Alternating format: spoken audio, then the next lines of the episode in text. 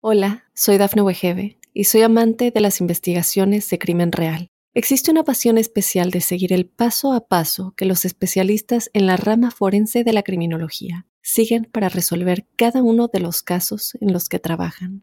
Si tú, como yo, eres una de las personas que encuentran fascinante escuchar este tipo de investigaciones, te invito a escuchar el podcast Trazos Criminales con la experta en perfilación criminal, Laura Quiñones Orquiza en tu plataforma de audio favorita. Óyenos audio.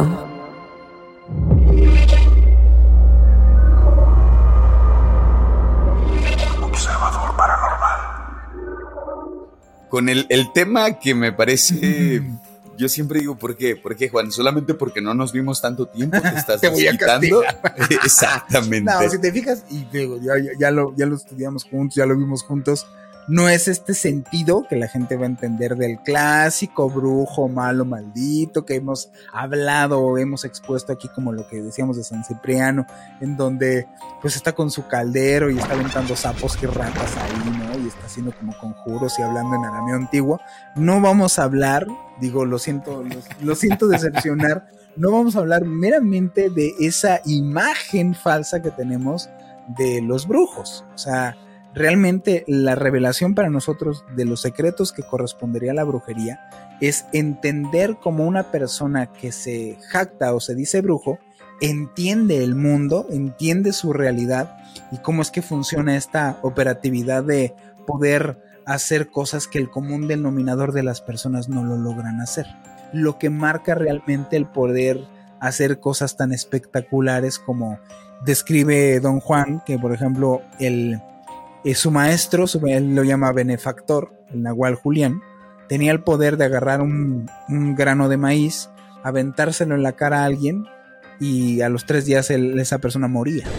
Entonces, si uno entiende el trasfondo, vas a entender por qué agarraba una mazorca, le agarraba un cacho de maíz, se lo aventaba a alguien y se podía morir. Sí, que justamente creo que este episodio me gusta mucho porque, digamos que a mí, en lo personal, yo antes de platicar contigo como ya mucho más a fondo de estos temas, la verdad es que yo sí podría pensar como en esta idea de la brujería como mucho más básica y que no necesariamente la brujería siempre debería de ir encaminada a lo malo. Que en ese sentido pensar en la bruja o el brujo como una especie de que, bueno, ya hablaremos más a detalle de eso, pero que está entre el bien y el mal, porque finalmente tiene un conocimiento. Justo, se ha desvirtuado esa imagen de que el brujo es malo y es el clásico que te hace trabajitos. Y, o sea, se ha vuelto una cosa tan deplorable lo que era una imagen de... Podría acercarse un poco la definición de guía espiritual. O sea, realmente lo que sucedía antes con las curanderas, con los chamanes, eran estos sacerdotes, por decirles un nombre. O sea, eran hombres de conocimiento para pronto, más allá de llamarlos brujos.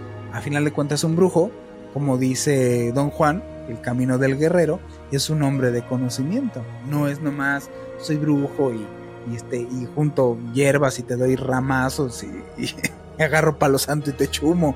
Eso no es un brujo. O sea, no va más allá el trasfondo de brujería. Muy bien. Sí, sí, es que es eso. Eso es lo que me. Lo, que yo creo que me atrapó mucho de este episodio. Que es un, un tanto como quitar esas ideas básicas. Sino que más bien lo que pretendemos es profundizar acerca de los secretos de la brujería. Es lo que queremos en este programa, enfocarnos más bien en todos estos personajes, conocidos como desde un babalao, un chamán, un nahual. ¿Qué es lo que realmente manipulan? ¿Qué es lo que realmente hacen que funciona? Porque todos estos artilugios que agarran, ya sea pues piedras, conchas, este, cartas, ponle el nombre que quieras, son solamente un artefacto como herramienta. ¿Cómo es que el verdadero brujo o el verdadero guía o el verdadero, eh, pues sí, hombre de de, conocimientos antiguos, por decirlo así, manipula para poder, como Pachita, aparecer un corazón de la nada. Entonces, bueno, eh, en su libro, justamente ese es el que decía Robin que luego consulto, que es este. Por supuesto. El buen este, Manly P. Hall, se las recomiendo este libro, que se llama Las enseñanzas secretas de todos los tiempos. Y en su libro él menciona algunos rituales, por ejemplo, hablando de rituales de iniciación, ya lo hemos comentado un poco aquí, que según él podrían haber sido practicados, por ejemplo, por los druidas sin embargo, estos rituales pues no están respaldados por ninguna fuente histórica. Él los comenta de, esta manera, no tiene manera de decir, viene en tal documento o viene, no, o sea, son los estudios que él realiza. Él es un Rosacruz para pronto, porque es, hay mucho como misterio en cuanto él de dónde viene, dónde sabe. Los Rosacruces es conocido que son personas que son instruidas y son este, llevadas a, conocimiento. ¿no? Y bueno, esta persona en su libro expone que por fuentes históricas o arqueológicas no está cotejado todo esto, simplemente eh, por ser tan herméticas a lo largo de toda la historia, no hay manera de, decir, bueno, esto que él está diciendo verdaderamente es cierto. Pero él menciona dentro de, por ejemplo, de este libro, que los druidas podrían haber pasado por un periodo de iniciación que duraba 20 años nada más, ¿no? Y durante los cuales esos 20 años se les enseñaba conocimiento filosófico y espiritual a estas personas, una especie de preparación. Esto lo van a ver, o sea, ¿para qué? ¿Por qué es importante? Porque van a empezar a ver que hay como ciertas características que se repiten en muchos, ¿ok? También sugiere que los druidas podrían haber participado en rituales de purificación, em, en meditación y en comunión con la naturaleza. Para cualquier persona que puede llegar a ver o a llegar a leer un esbozo de cualquier libro de brujería, la naturaleza es algo súper representativo para alguien que está dentro de la brujería, porque realmente es lo que para ellos gobierna todo, la respetan. Bueno, y describe para varios, este, eh, para varias sociedades secretas antiguas, las cuales pues él llamaba justamente los misterios, y eran las poseedoras de un conocimiento increíble sobre esta naturaleza y la del ser humano. Y pues del universo en el cual habitamos todos, incluidos pues los druidas, ¿no? Y para accesar a esta información eran seleccionados rigurosamente como lo podremos ver representado en varias facetas, veíamos lo de la cueva esta que, ¿no? Del, mito que existe de esta cueva en, en España, en donde un supuestamente el diablo o un demonio te enseñaba necromancia, pues bueno, siempre hay como una especie de rito de iniciación. Ellos hacían un rito de iniciación, él lo dice, esta persona asegura que lo hacían, y este consistía en sobrevivir dentro de una barca durante varios días a la deriva en el mar, sin ningún recurso a la mano, ¿no? Y pues ni manera de alimentarse. Prácticamente, pues casi casi eran condenas a muerte, en donde lo curioso es que milagrosamente los elegidos sobrevivían o sea, más adelante lo vamos a ver lo que te decía yo, o sea, lo que viene ahí como advertencia, la advertencia es, esto, esto no es para cualquiera, esto es para que verdaderamente el que es fuerte es porque ya a sí mismo de entrada se conoció y se aceptó. Entonces todos los ritos de iniciación de todas estas culturas y sobre todo de eso, ¿no? Que fomentaban el conocimiento, que, que, era este asunto de, podríamos llamarlo brujería, que pues, es que no era así, era preparar a la persona para poder tener ese conocimiento. No nomás es, pues dime, no, la receta secreta. Y estamos muy acostumbrados a eso. O sea, ¿qué nos gusta? Ver los videos de TikTok en donde me digan que si parto tres limones y los dejo abajo de la cama, mañana me van a pagar un cheque. Me parece que primero esta cuestión, digo, si lo llevamos a ese lugar, ¿no? De, de la preparación, y digo, y ni la preparación, o sea, ver a alguien y decir, tú sí eres apto y luego enfrentarlo como para ver si sí es apto. Es, claro. es como de, bueno, te aviento. Sabiendo que es, yo sé que lo vas a lograr. Y ese enfrentamiento, y me parece eso bien interesante, como esta cuestión del enfrentamiento contigo y también algo que acabas de comentar hace un momento, este encuentro y esta importancia que tienes con la naturaleza. Sí, acuérdate que lo hemos platicado en este podcast, cuando platicamos de esa anécdota en la cual Don Juan se lleva, por ejemplo, a Castaneda a conocer desafiantes de la muerte, ¿no? Se le lleva una piedra. Y que le dice, ahora sí, agárrate, ¿eh?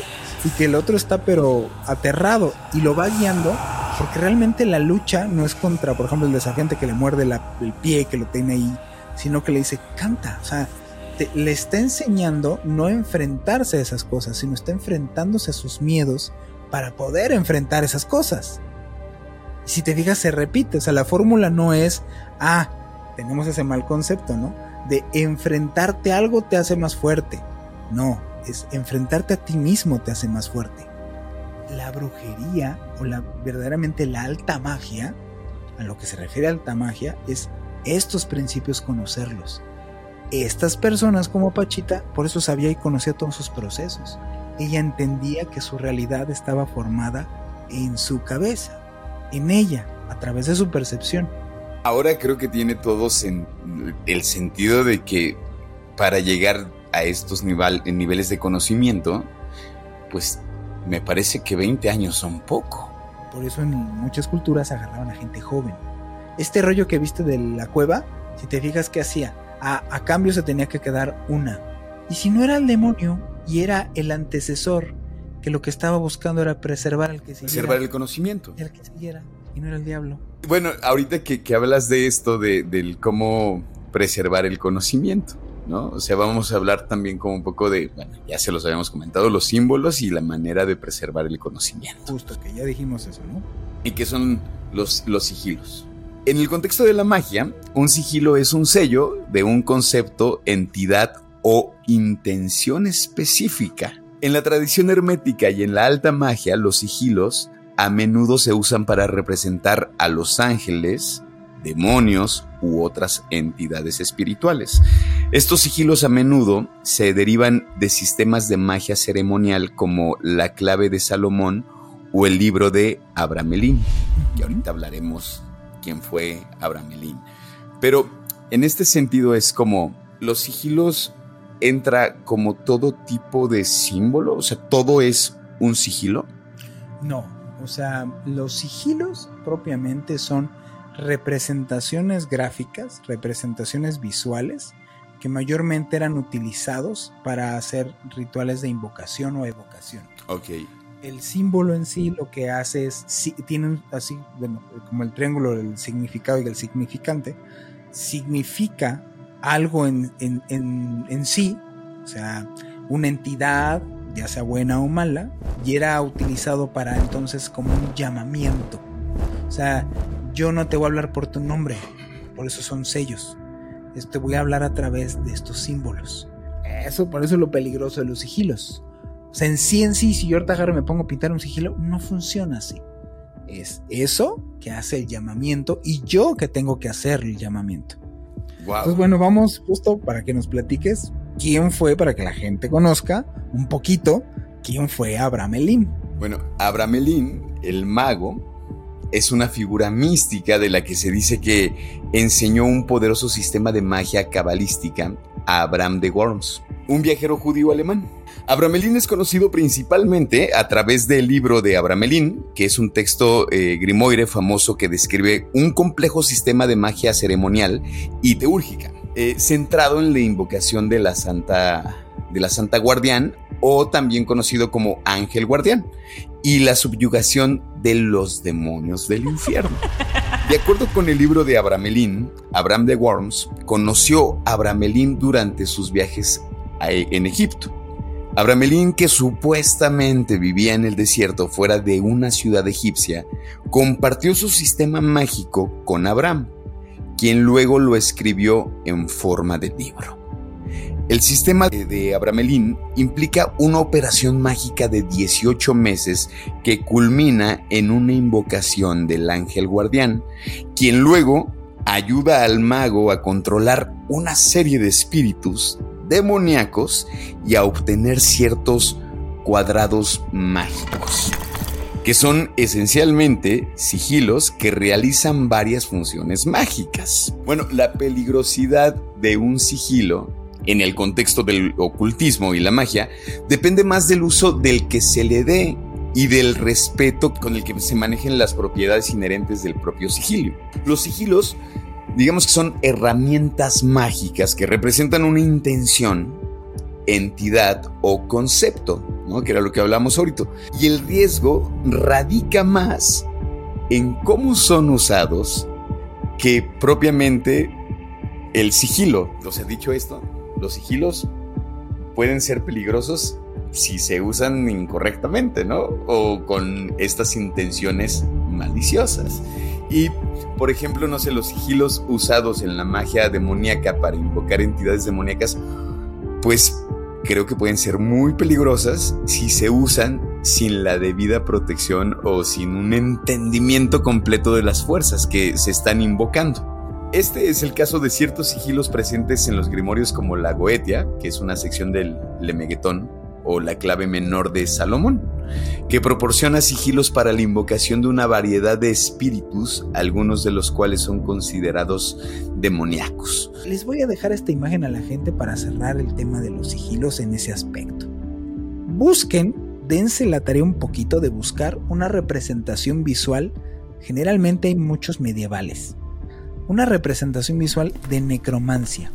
Le están hablando al muerto, están las pinturas, y el que le está hablando al muerto está adentro. Y el muerto está fuera del círculo.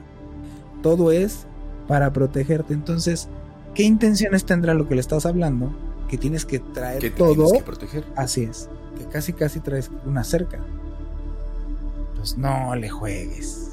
Siempre lo Pues ahí la recomendación en este primer corte para irnos, pensar en los sigilos y pensar en que no hay que hacer estas cosas. Ahí está la recomendación. Y ahorita volvemos a Observador Paranormal. Hola, soy Dafne Wegebe y soy amante de las investigaciones de crimen real. Existe una pasión especial de seguir el paso a paso que los especialistas en la rama forense de la criminología siguen para resolver cada uno de los casos en los que trabajan.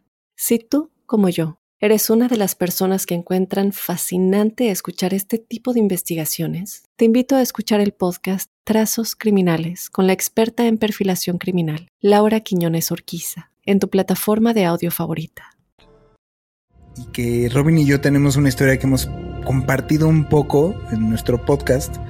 Si quieren escuchar un poquito más a fondo esta historia, justo nos acaban de entrevistar Dafne, nuestra querida amiga Dafne Wegebe, para Códice Críptico. Nos entrevistaron y platicamos un poquito más de detalles de cómo fue esa ocasión. O sea, yo hubo un momento en donde, donde sí brinqué porque estaban sonando las puertas del, del closet y teníamos la ventana cerrada porque era más temprano y había mucho ruido. Entonces cerramos la ventana, no había como forma de que hubiera aire dentro del cuarto, fue extraño, no le dimos importancia, se nos fue la luz.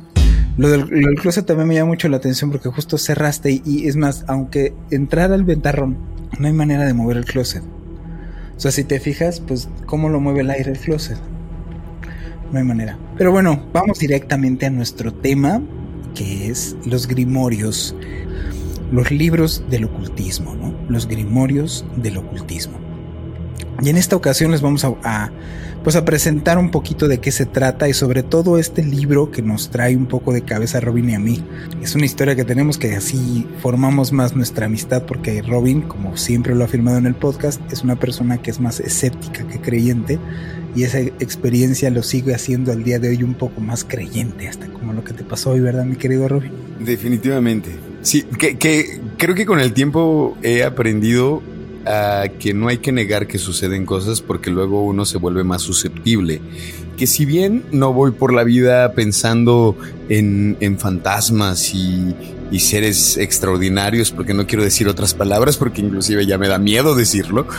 Sobre todo, eh, digo, creo que es por la noche, por lo que pasó y demás. Y bueno, la verdad es que me he vuelto eh, ese tipo que dice, bueno, sé que existe. digo, también siempre he sido como muy así, lo, lo, he comentado en algunos, este, en algunos podcasts, ¿no? Que de pronto si lo niego es porque me da mucho miedo.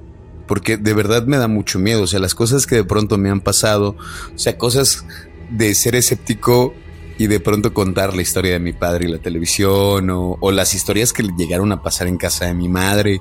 O sea, entonces es, es, es escéptico tratando de negarlo porque sabe que pasan cosas. O sea, no, no puedo negarlo, ¿no? No puedo negarlo. Y esto, como al final, eh, digo, nosotros nos estamos compartiendo, no tenemos...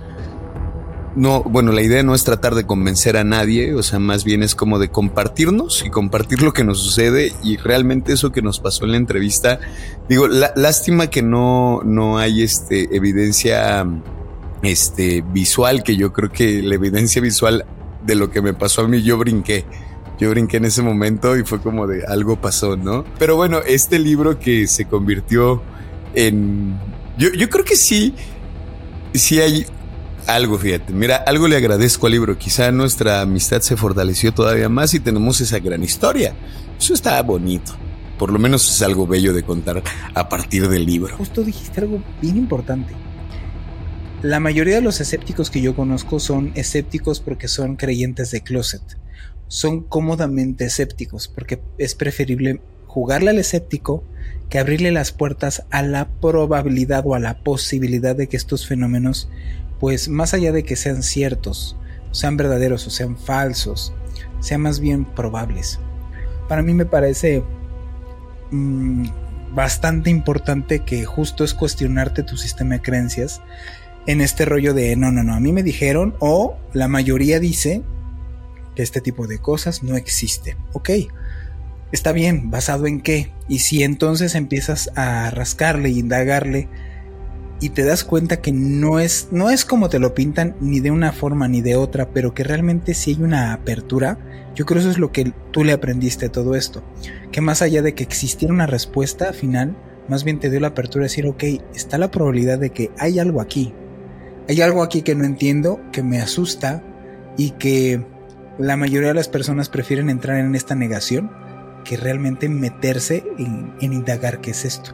Y a mí me dio como el freno adecuado, de decir, en ese entonces, decir, sabes que párale a tu carro un poquito porque estás afectando a más personas con tu afán de estar como muy metido y muy clavado en averiguar esta información o, o saber un poquito más de esto. Entonces, a mí es lo que me, a mí me ayudó el, hecho de, esta anécdota con el libro. Y bueno, pues vamos a comentar porque la gente a decir, bueno, ¿qué onda? ¿Qué libros están hablando? Y bueno, tal cual, pues los grimorios no es otra cosa que libros que contienen instrucciones de rituales y conjuros relacionados con la magia y la hechicería. Esos son los grimorios, es un compilado han sido utilizados durante muchos siglos por muchas personas interesadas en la práctica de la magia y la brujería. Los grimorios contienen un vasto conocimiento sobre la magia, según lo que se afirma, incluyendo pues estos conjuros, que es para invocar entidades o vamos, eh, energías, fórmulas, eh, puede ser incluso los principios de la alquimia, por ejemplo, la simbología, que es lo que se afirma que es el conocimiento que se ha ido transmitiendo en generación eh, tras generación del conocimiento puro que es la simbología, y las jerarquías de seres sobrenaturales, y cómo en algunos casos de grimorios, cómo dominarlos o cómo controlarlos, o cómo, digámoslo así, invocarlos para pedirles favores. ¿no? La palabra grimorio viene del latín gramaire, que significa gramática o conocimiento de la escritura, es, conocer la escritura, ¿ok? Y en, la Edad Media, donde se da muchísimo de esta información que al día de hoy se ha, pues, se ha perdido, se ha diluido conforme han pasado los años, se conoce más bien gracias a la época del Renacimiento. En la Edad Media realmente es cuando se dan todos estos, estos escritos y que no se tiene realmente un conocimiento puro de, de dónde originan y dónde y cómo se fueron transmitiendo. Y bueno, estos grimorios son considerados manuales de magia escritos por magos y hechiceros experimentados, y se creía que contenían conocimientos secretos y poderosos que permitían al lector hacer contacto con espíritus, demonios y otros seres sobrenaturales. Los grimorios suelen estar escritos en un lenguaje arcano y codificado, a menudo incluyen instrucciones detalladas sobre cómo realizar conjuros y rituales. Pueden incluso estar, escritos, como se afirman unos, en arameo incluso, ¿no? Así también hay listas como de ingredientes y objetos necesarios para la práctica de dicha magia. Muchos de estos libros también contienen tablas astrológicas y referencias a la alquimia y otras disciplinas ocultas. Existen varios grimorios que se consideran verdaderamente peligrosos debido al tipo de contenido y la naturaleza de sus prácticas. Algunos de estos grimorios más famosos y conocidos son estos. El primero que vamos a estar hablando, y bueno, vamos, lo, puse en primer lugar porque es Este grimorio, compilado de información que fue el que estamos mencionando al inicio y que nos hicieron la entrevista, es el libro conocido como el libro de San Cipriano, en donde este libro se cree que fue un escrito hecho por el propio santo cristiano de San Cipriano, de pasar a ser mago a cristiano. El libro contiene una gran cantidad de conjuros y hechizos, incluyendo invocaciones a demonios y espíritus malignos. El otro, que es la clavícula de Salomón. Salomón, este personaje conocido por, incluso por eso es conocido en el ocultismo, este anillo famoso del anillo del rey Salomón, porque él tuvo, se afirma, haber tenido el, control, o más bien la capacidad de tener el control sobre entidades oscuras para, para su servicio. Y en este grimorio eh, eh, se le atribuye a este el rey Salomón, eh, que es como el que lo escribe, y contiene instrucciones para invocar desde ángeles hasta demonios, así como para realizar hechizos y conjuros. Algunos consideran que su contenido es peligroso ya que implica trabajar con entidades sobrenaturales. Otro, que es muy poco conocido, pero a la vez pues se afirma ser muy peligroso, es el Gran Grimorio, también conocido como el, Grimorio del Dragón Rojo. Y este Grimorio se enfoca en la invocación de demonios y espíritus malignos. Este no pasa por nada positivo. Todo se, todo se enfoca en simplemente la invocación de este tipo de entidades. Y bueno, algunos consideran que su contenido es muy peligroso y es tan peligroso ya que implica trabajar con estas entidades para que te hagan caso y para que las controles o domines. Eh, también, por último, hay grimorios que se les han hecho, digamos las historias que después se han descubierto que pues está ya entremezclado entre la realidad y la ficción, como este supuesto Necronomicon, no sé si has leído algo de, de Lovecraft. Ya, claro. De ahí se toma, de toda la cultura este, de Lovecraft. Él, escribe acerca de este grimorio oculto que lo denomina como Necronomicon. Y más bien yo siento que este punto era justo por ponerle él a un nombre ocultista dentro de su, de su escritura sin meterse en problemas, por decirlo así. Y justo toma este rollo de necros que tiene que ver mucho con la, necromancia, que es el control, que ahorita, nos vas a explicar un poquito de esto, que es el control de los espíritus de los muertos. Y este Necronomicon, aunque supuestamente, bueno, se ha demostrado que este libro es un invento tal cual del escritor de Lovecraft, digo, quien no conoce la llamada de Cthulhu, y muchos consideran que este grimorio pues sí es real, y que sí existe. Dicho, se, afirma, ¿no? Que supuestamente está envuelto en piel de, de seres humanos, ¿no? Y sí, pues me gustaría que nos compartieras para entender esto último, mi querido Robin, pues esto, ¿qué es esto de la invocación de los muertos?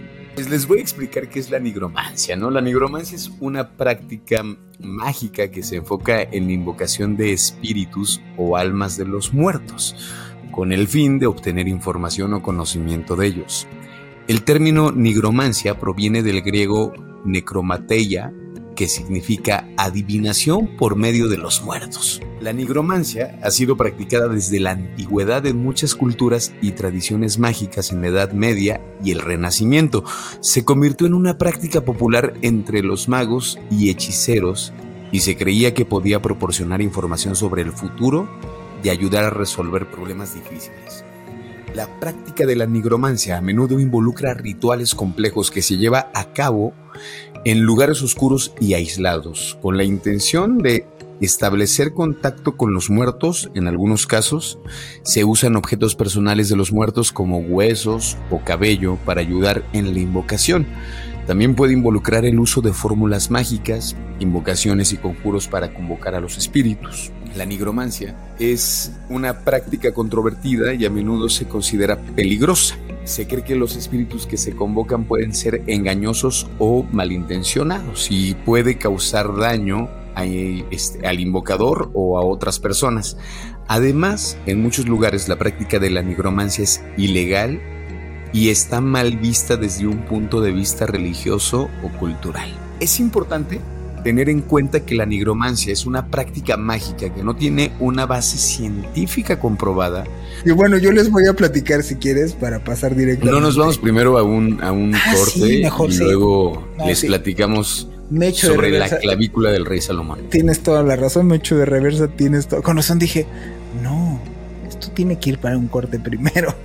Sí, vámonos un corte y regresamos con, con, esta información. Y pues nada, seguimos en Observador. Hola, soy Dafne Wegebe y soy amante de las investigaciones de crimen real. Existe una pasión especial de seguir el paso a paso que los especialistas en la rama forense de la criminología siguen para resolver cada uno de los casos en los que trabajan.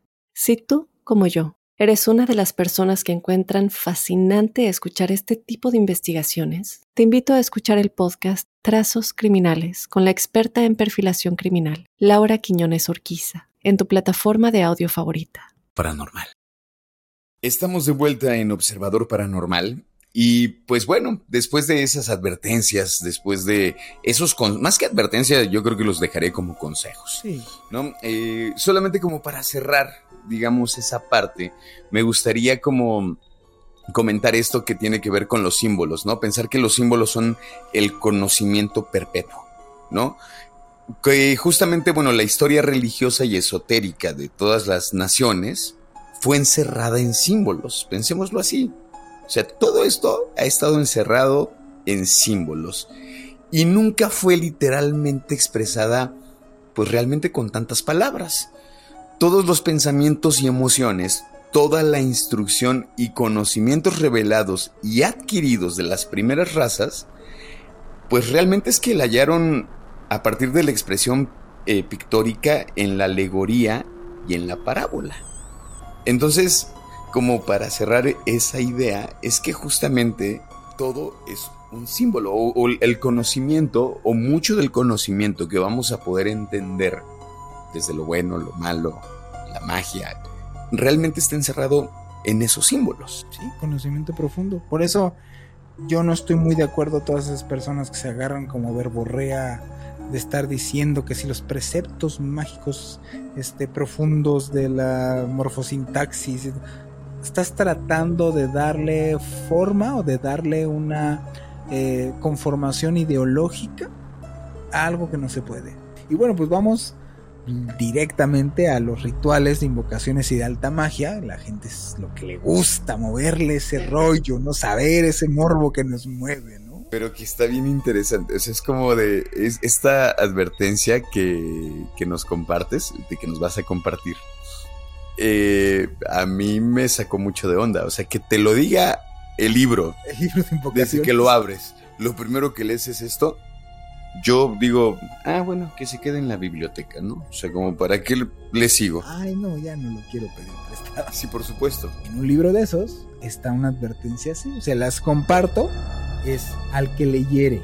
No habrá de olvidar el que intente poner en práctica los experimentos que aquí le han de ser revelados, que precisa estar limpio de impurezas, que ha de poner todo o toda su fe y voluntad de las ceremonias y conjuros, que ha de ser temerario en sumo grado, sin dejarse impresionar si algunos espíritus malévolos tratan de notificarle para que desista de su empresa.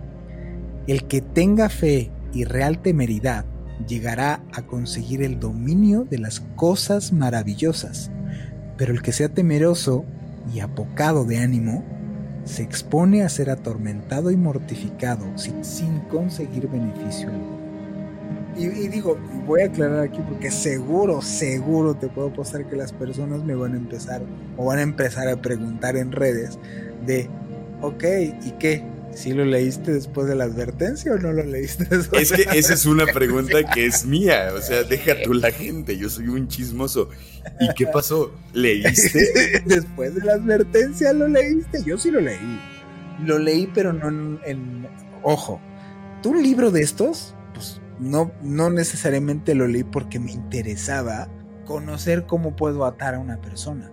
Me interesaba el trasfondo de todo lo que ahí estaba escrito para cotejar realmente si en otros escritos antiguos, otros grimorios o otros pues otros libros, pues, otros pergaminos, decían escritos similares para conocer qué es lo que estaba impreso en ese libro. Entonces, sí, sí, sí, lo leí después de ese rollo. Jamás me puse a hacer nada de lo que, de lo que ahí dice. Entonces, más bien yo creo que hay que enfocarnos, o me gustaría enfocarnos un poco a entender que la preparación que tiene una persona que, que va sobre este camino, pues no necesariamente es fácil y no necesariamente tiene que ver con que este, las preconcepciones que traemos muy de las películas, ¿no? O sea, muy, muy nada que ver a lo que es en realidad.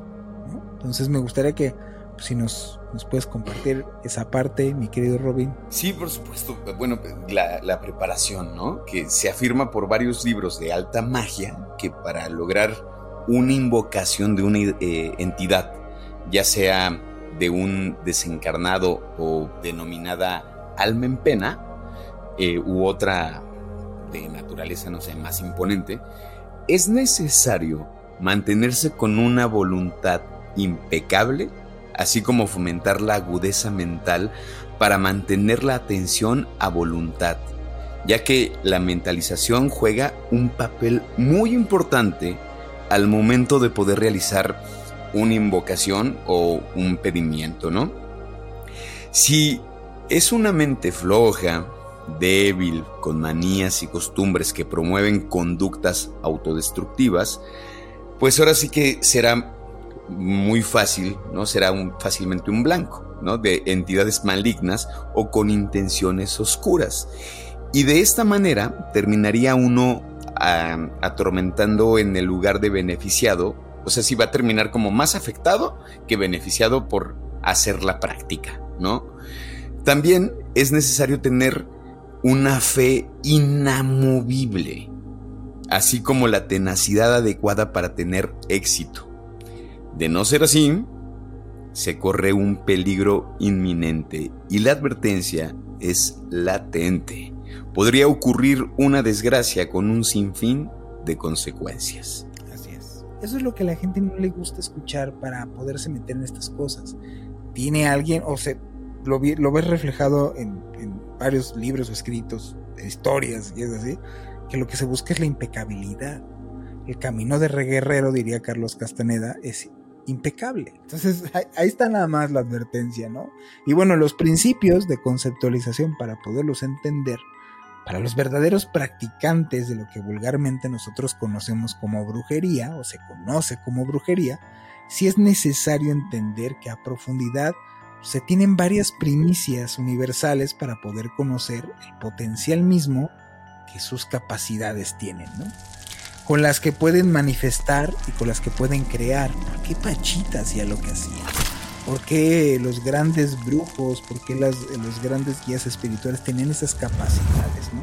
Lo que menciona don Juan de que podía, lo que les comentaba en un inicio, ¿no? Con una mazorquita podía matar a alguien, ¿no? Y bueno, esto se encuentra de manera repetida en muchos libros.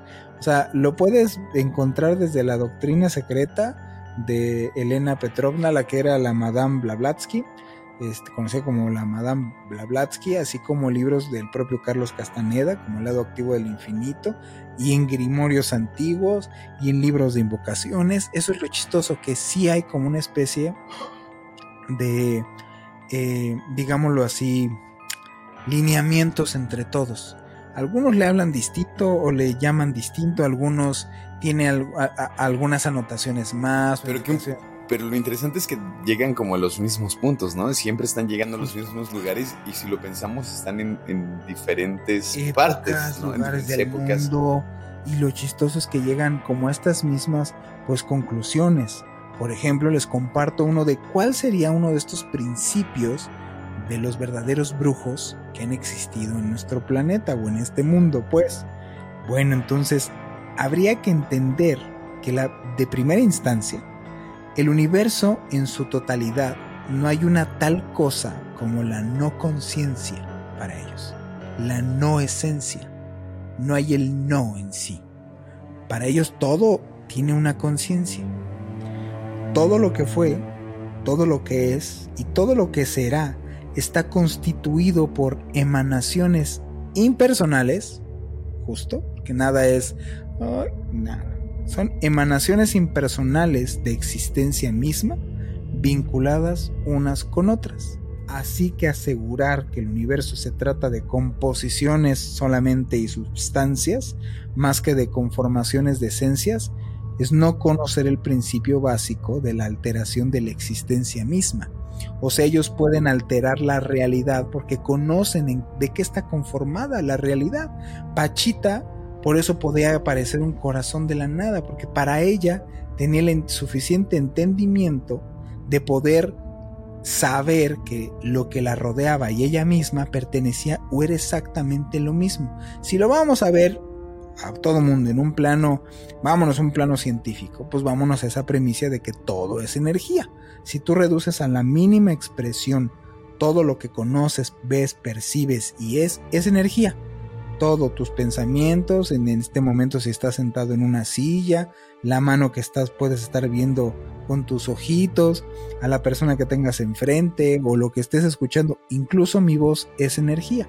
Entonces, este precepto es así, todo está constituido de lo mismo.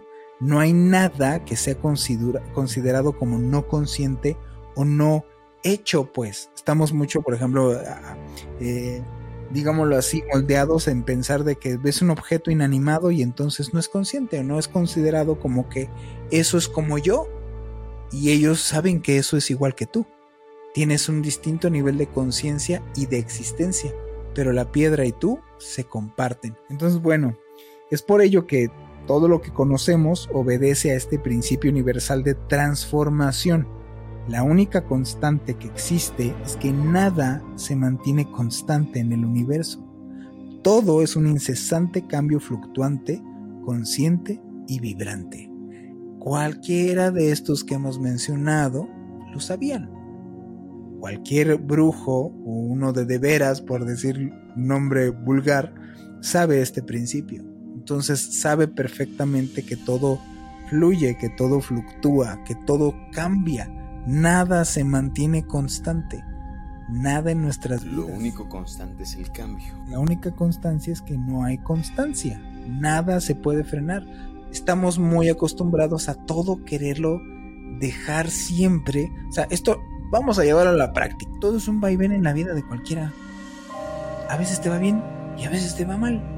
A veces las cosas fluyen perfecto y a veces las cosas se traban. Pero nada se mantiene trabado siempre, nada se mantiene fluido siempre. Siempre en esta vida si entiendes que es un vaivén, que no es personal, no es porque Dios te odia, no es porque le caigas mal a un señor barbón que está viendo qué haces, sino que este mundo es así, fluctuante, en todos los aspectos de tu vida. Pues te, te quitas muchos problemas. Sabes que aprovecha los tiempos felices y añora los tiempos de agudeza. Porque de todos vas a aprender. Por supuesto. Esto es un principio que yo sabía. Entonces, Nada de que, ah, todo, esos encantamientos que te dicen que es para que siempre me vaya bien. O sea, no hay la fórmula de felices por siempre de... No existe. Eso es una barrabasada, eso es, eso es utópico. No hay una vida feliz si no hay una vida que tenga fluctuación, que no tenga problemas. Si una persona no tiene problemas, se los inventa. Sí, claro, por supuesto. es necesario. Es, es, necesario. Y cualquier cosa en la naturaleza es así. La naturaleza en sí, incluso este universo es más bien un universo violento, un universo cambiante. Nada es estático. ¿Por qué vas a creer? Principio básico de hermetismo. Si así como es arriba y es abajo y viceversa, si los planetas cambian, ¿por qué diablos tú no? Si algo tan grande como el universo está en constante cambio, ¿quién te dice que tú no estás en constante cambio? Si algo tan chiquito como quarks o partículas están en constante cambio, tú te quieres que, ah, no, es que me está yendo todo y aquí me voy a quedar. Es imposible. Y ojo, esto lo puedes aplicar hasta cosas, te digo, coloquiales como tus relaciones humanas. Sí, por supuesto. No puedes, es que la amaré siempre. No es cierto. El amor se transforma, no porque se acabe, la gente tiende a pensar que en sus relaciones humanas las parejas es, es que cambió, pues siempre va a cambiar, güey. Claro. O sea, se tiene que transformar. Ya no va a ser un amor pasional, va a ser un amor más filial. O sea, sí es un rollo de, es el camino, es la vida. Así es. El, el viaje del guerrero, el viaje del brujo, es la vida misma. No es este rollo que se tiene conceptualizado de un tipo encerrado en una montaña, en una cabaña toda p este, sin acceso a nada, inventándose fórmulas mágicas para... No es eso. O sea, puedes estar en este momento... Don Juan, don Juan te escribe muchas anécdotas con Carlos que se está paseando en Ciudad de México, en pleno Zócalo. En Zócalo lo sienta para que vea él como la gente es un huevo luminoso. No, no se va al cerro más recóndito. Sí, también. Pero también ahí mismo en el Zócalo se lo lleva para que aprenda. No es algo alejado. Puedes estar, puedes saber así como las hemos mencionado. Haberte topado en algún momento de tu vida con un Don Juan y ni te enteras. Este, pues es que sin ustedes nosotros no tendríamos ningún sentido de seguir. Eh, si realmente nosotros supiéramos que no hay nadie escuchándonos del otro lado del aparato, no sé, a partir de unos audífonos o en alguna bocina, no sé, de la forma en que en la que disfruten eh, observador paranormal, pues nosotros de verdad que no tendríamos ningún sentido y seríamos dos bueno, que sí lo somos, somos un par de locos contando historias y dando información ahí, pero es bien bonito saber que existimos en otro tiempo-espacio a partir de las ondas que emiten nuestras voces. Y bueno, para despedirnos, mando los debidos saludos. Saludos a, a IM Jessie, a Jessica Hércules, bueno, así se pone, que nos, ha, nos mandan mensajes de, ah, los extraño, quiero otra vez dos programas. Estamos muy agradecidos con ustedes. Está, me acabo de buscar en este momento Daniela Torres, bueno, en redes sociales, ahorita que tengo el acceso a redes sociales. Daniela Torres nos manda una foto para que la veamos y la analicemos. Y bueno, a Miguel Enríquez también le mando un, gran saludo, este, también por, los mensajes que nos ha, este, enviado. Eh, a Tania, una usuaria que también nos ha replicado el asunto de que, ay, como quisiera que, que este, que tuvieran otra vez los dos programas. De verdad estamos muy agradecidos. Eh, a Ismarly también le mando un gran saludo.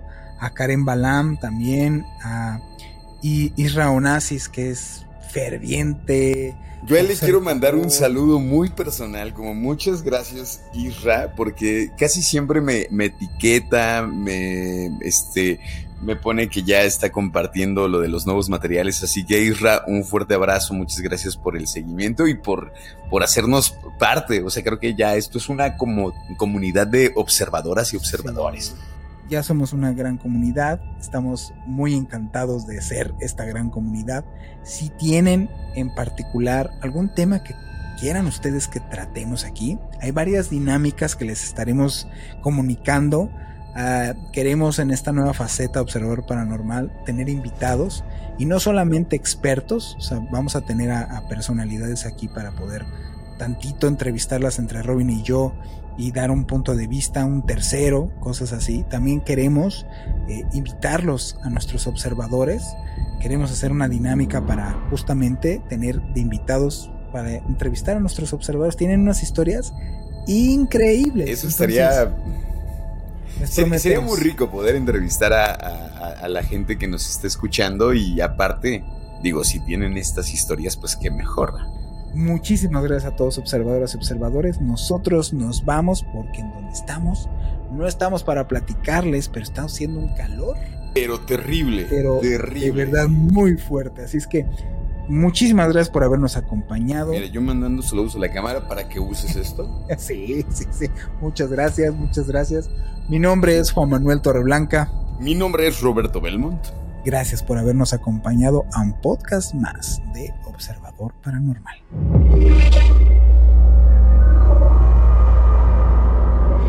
Observador Paranormal.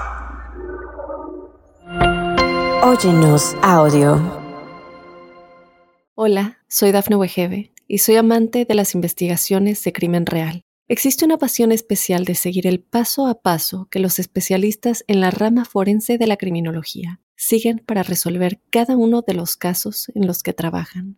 Si tú, como yo, ¿Eres una de las personas que encuentran fascinante escuchar este tipo de investigaciones? Te invito a escuchar el podcast Trazos Criminales con la experta en perfilación criminal, Laura Quiñones Orquiza, en tu plataforma de audio favorita.